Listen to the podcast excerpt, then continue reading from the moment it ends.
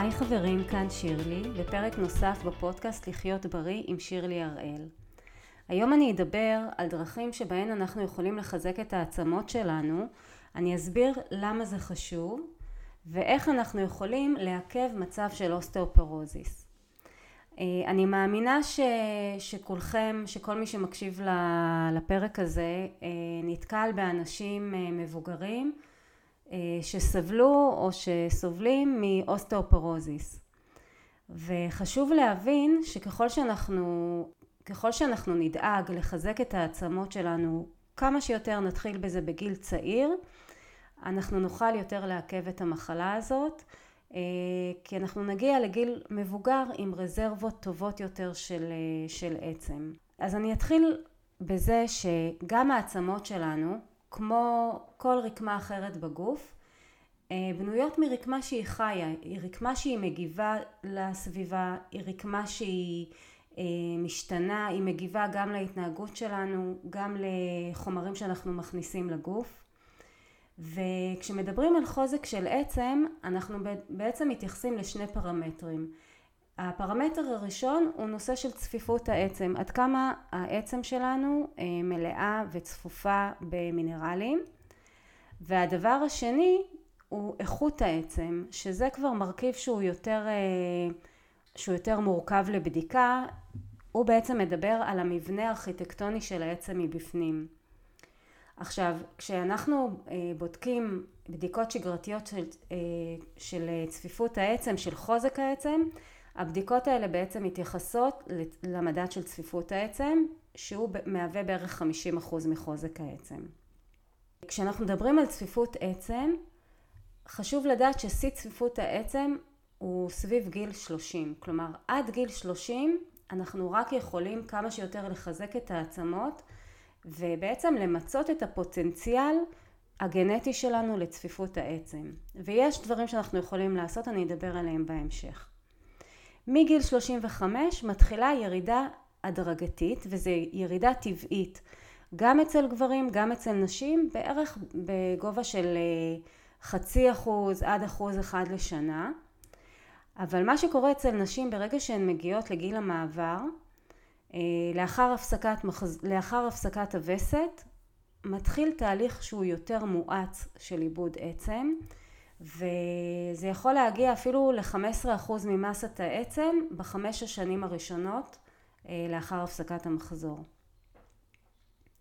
אז כמו שאמרתי קודם צפיפות עצם קשורה גם לגנטיקה והיא קשורה מאוד לגנטיקה אבל יש דברים שאנחנו יכולים לעשות וחשוב למצות עד גיל 30 למצות את הפוטנציאל שלנו, לפחות את הפוטנציאל הגנטי שלנו. עכשיו אני רוצה להסביר רגע מה זה מחלת האוסטאופרוזיס ולמה היא בעייתית. זה יעזור לנו להבין עד כמה חשוב לחזק את העצמות כבר מעכשיו. אז אוסטאופרוזיס היא בעצם מחלת עצם שמאופיינת בירידת חוזק העצם והיא גורמת אה, לסיכון מוגבר לשברים. עכשיו בכל שלב יש לנו אה, בגוף בעצמות תהליכים בוני עצם ותהליכים מפרקי עצם. המצב של האוסטופרוזיס זה תהליך מוגבר יותר של פירוק עצם בהשוואה לבניית העצם. עכשיו נהוג לחשוב שאוסטאופרוזיס היא מחלה של אה, אנשים מבוגרים אבל זה לא בהכרח כלומר יש אוסטאופרוזיס ראשוני שהוא באמת אה, קשור לגיל כמו שאמרנו, אה, ככל שעוברות השנים יש לנו איבוד טבעי, הדרגתי, של אה, מסת העצם, ואצל נשים התהליך יותר מואץ לאחר הפסקת המחזור. אצל גברים זה ממשיך להיות אה, תהליך איבוד שהוא הדרגתי. אבל יש גם אוסטאופרוזיס משני, וזה מצב שהוא יכול להיות גם אצל אנשים צעירים יותר, והוא יכול להיות קבוע או שהוא יכול להיות זמני וחולף. זה מצב שהוא כתוצאה, שנוצר, אוסטאופורוזיס שנוצר או ממחלות שונות או מבעיות הורמונליות אה, או מאיזה שהם מצבים אה, זמניים אה, ואני אתן דוגמה, לפעמים זה יכול להיווצר כתוצאה משימוש ממושך בסטרואידים, זה יכול להיווצר בעקבות הקרנות, בעקבות כימותרפיה, כמו שאמרתי קודם יש בעיות הורמונליות שיכולות לגרום לזה אה, לפעמים זה נגרם עקב חסרים תזונתיים או שכיבה ממושכת וגבס. ושוב, יש באמת כל מיני מצבים נוספים. עכשיו, הבעיה ש, שבשברים נוס, אה, שנוצרים כתוצאה מאוסטאופורוזיס היא שלא צריכה להיות טראומה מאוד חזקה, מאוד דרמטית, כדי לגרום לשבר. בוא נגיד אדם בריא וצעיר, שאין לו אוסטאופורוזיס, אה, כדי שיקרה לו שבר, הוא צריך, צריכה להיווצר טראומה אה, רצינית, כלומר, או שהוא ייפול מגובה, ממקום שהוא גבוה, או שזה עקב תאונת דרכים. אצל אדם שסובל מאוסטאופורוזיס, הטראומה יכולה להיות קטנה, השבר יכול להיות כתוצאה מטראומה קטנה. למשל אפילו מהתעטשות אה, או ממצב של נפילה מעמידה, מגובה של עמידה. ו, וגם השיקום הוא הרבה יותר ארוך, כי אם לאדם בריא צריך לקבע את השבר על ידי פלטות, על ידי כל מיני דברים, לאדם עם אוסטאופורוזיס הקיבוע הזה הרבה יותר בעייתי, כי, כי כל העצם שלו היא יותר פריחה ושברירית. אז גם השיקום יותר ארוך, ו, וזה יוצר מצב של אה, ירידה באיכות החיים, ירידה בעצמאות התפקודית, זה יותר אה, מצב של כאבים, של אה, תחלואה מוגברת, ולכן אנחנו רוצים כמה שיותר למנוע, כמה שיותר, כמה שיותר למנוע נפילות ושברים כאלה, וכמה שיותר לעכב את המצב הזה של איבוד מסת עצם.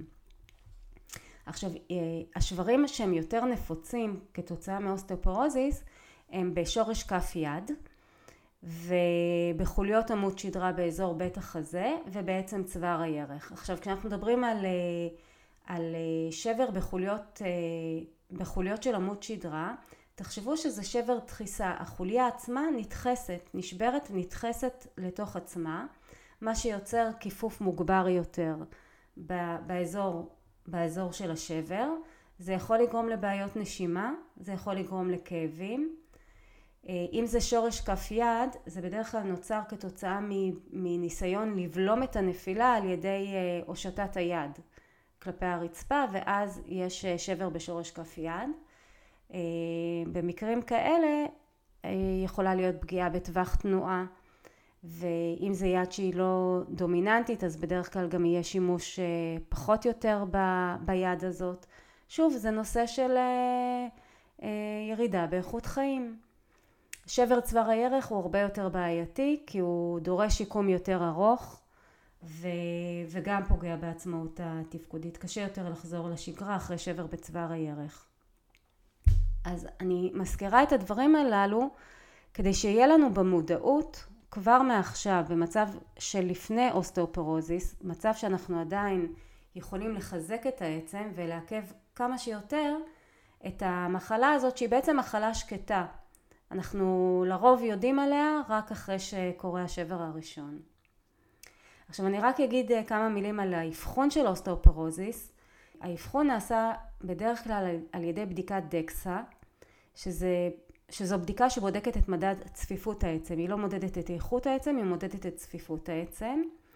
היתרונות שלה שיש לה קרינה נמוכה, אה, זו בדיקה שהיא יחסית בטוחה ואפשר לאבחן בה את האוסטאופורוזיס כבר בשלבים הראשונים.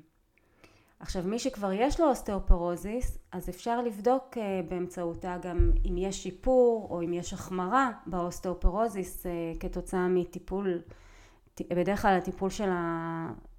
הטיפול באוסטאופורוזיס הוא בדרך כלל טיפול תרופתי ומשולב בפעילות גופנית אה, מתאימה. זהו, עכשיו הבדיקה הזאת נעשית לנשים בגיל 65 ומעלה ולגברים מגיל 70 אבל אם יש גורמי סיכון או היסטוריה של שבר מטראומה נמוכה מבצעים את הבדיקה הזאת גם בגילאים אה, יותר צעירים.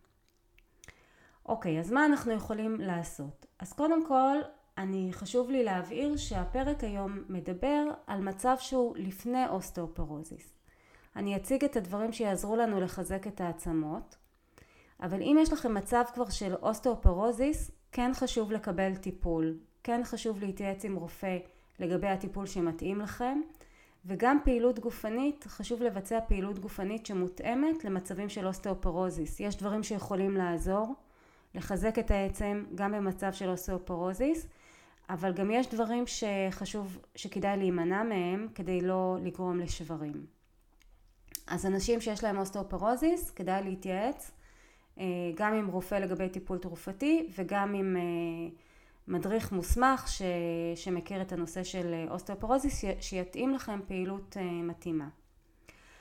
אז במצב שאין לנו עדיין אוסטאופורוזיס, מה אנחנו כן צריכים ויכולים לעשות? אז הדבר הראשון, כמו שאמרתי, זה להיות במעקב ולבצע בדיקה, אם וכאשר צריך, כלומר, אם אין לנו גורמי סיכון, אז אנחנו נעשה את הבדיקה הזאת כשיגיע הגיל המתאים. אם יש גורמי סיכון, אז להתייעץ עם רופא לגבי הבדיקה הזאת של דקסה או בדיקות נוספות אם, אם הוא חושב שצריך. הדבר השני זה פעילות שמגבירה עומסים על העצם. העצם שלנו משתנה ומגיבה לעומסים שאנחנו מפעילים עליה.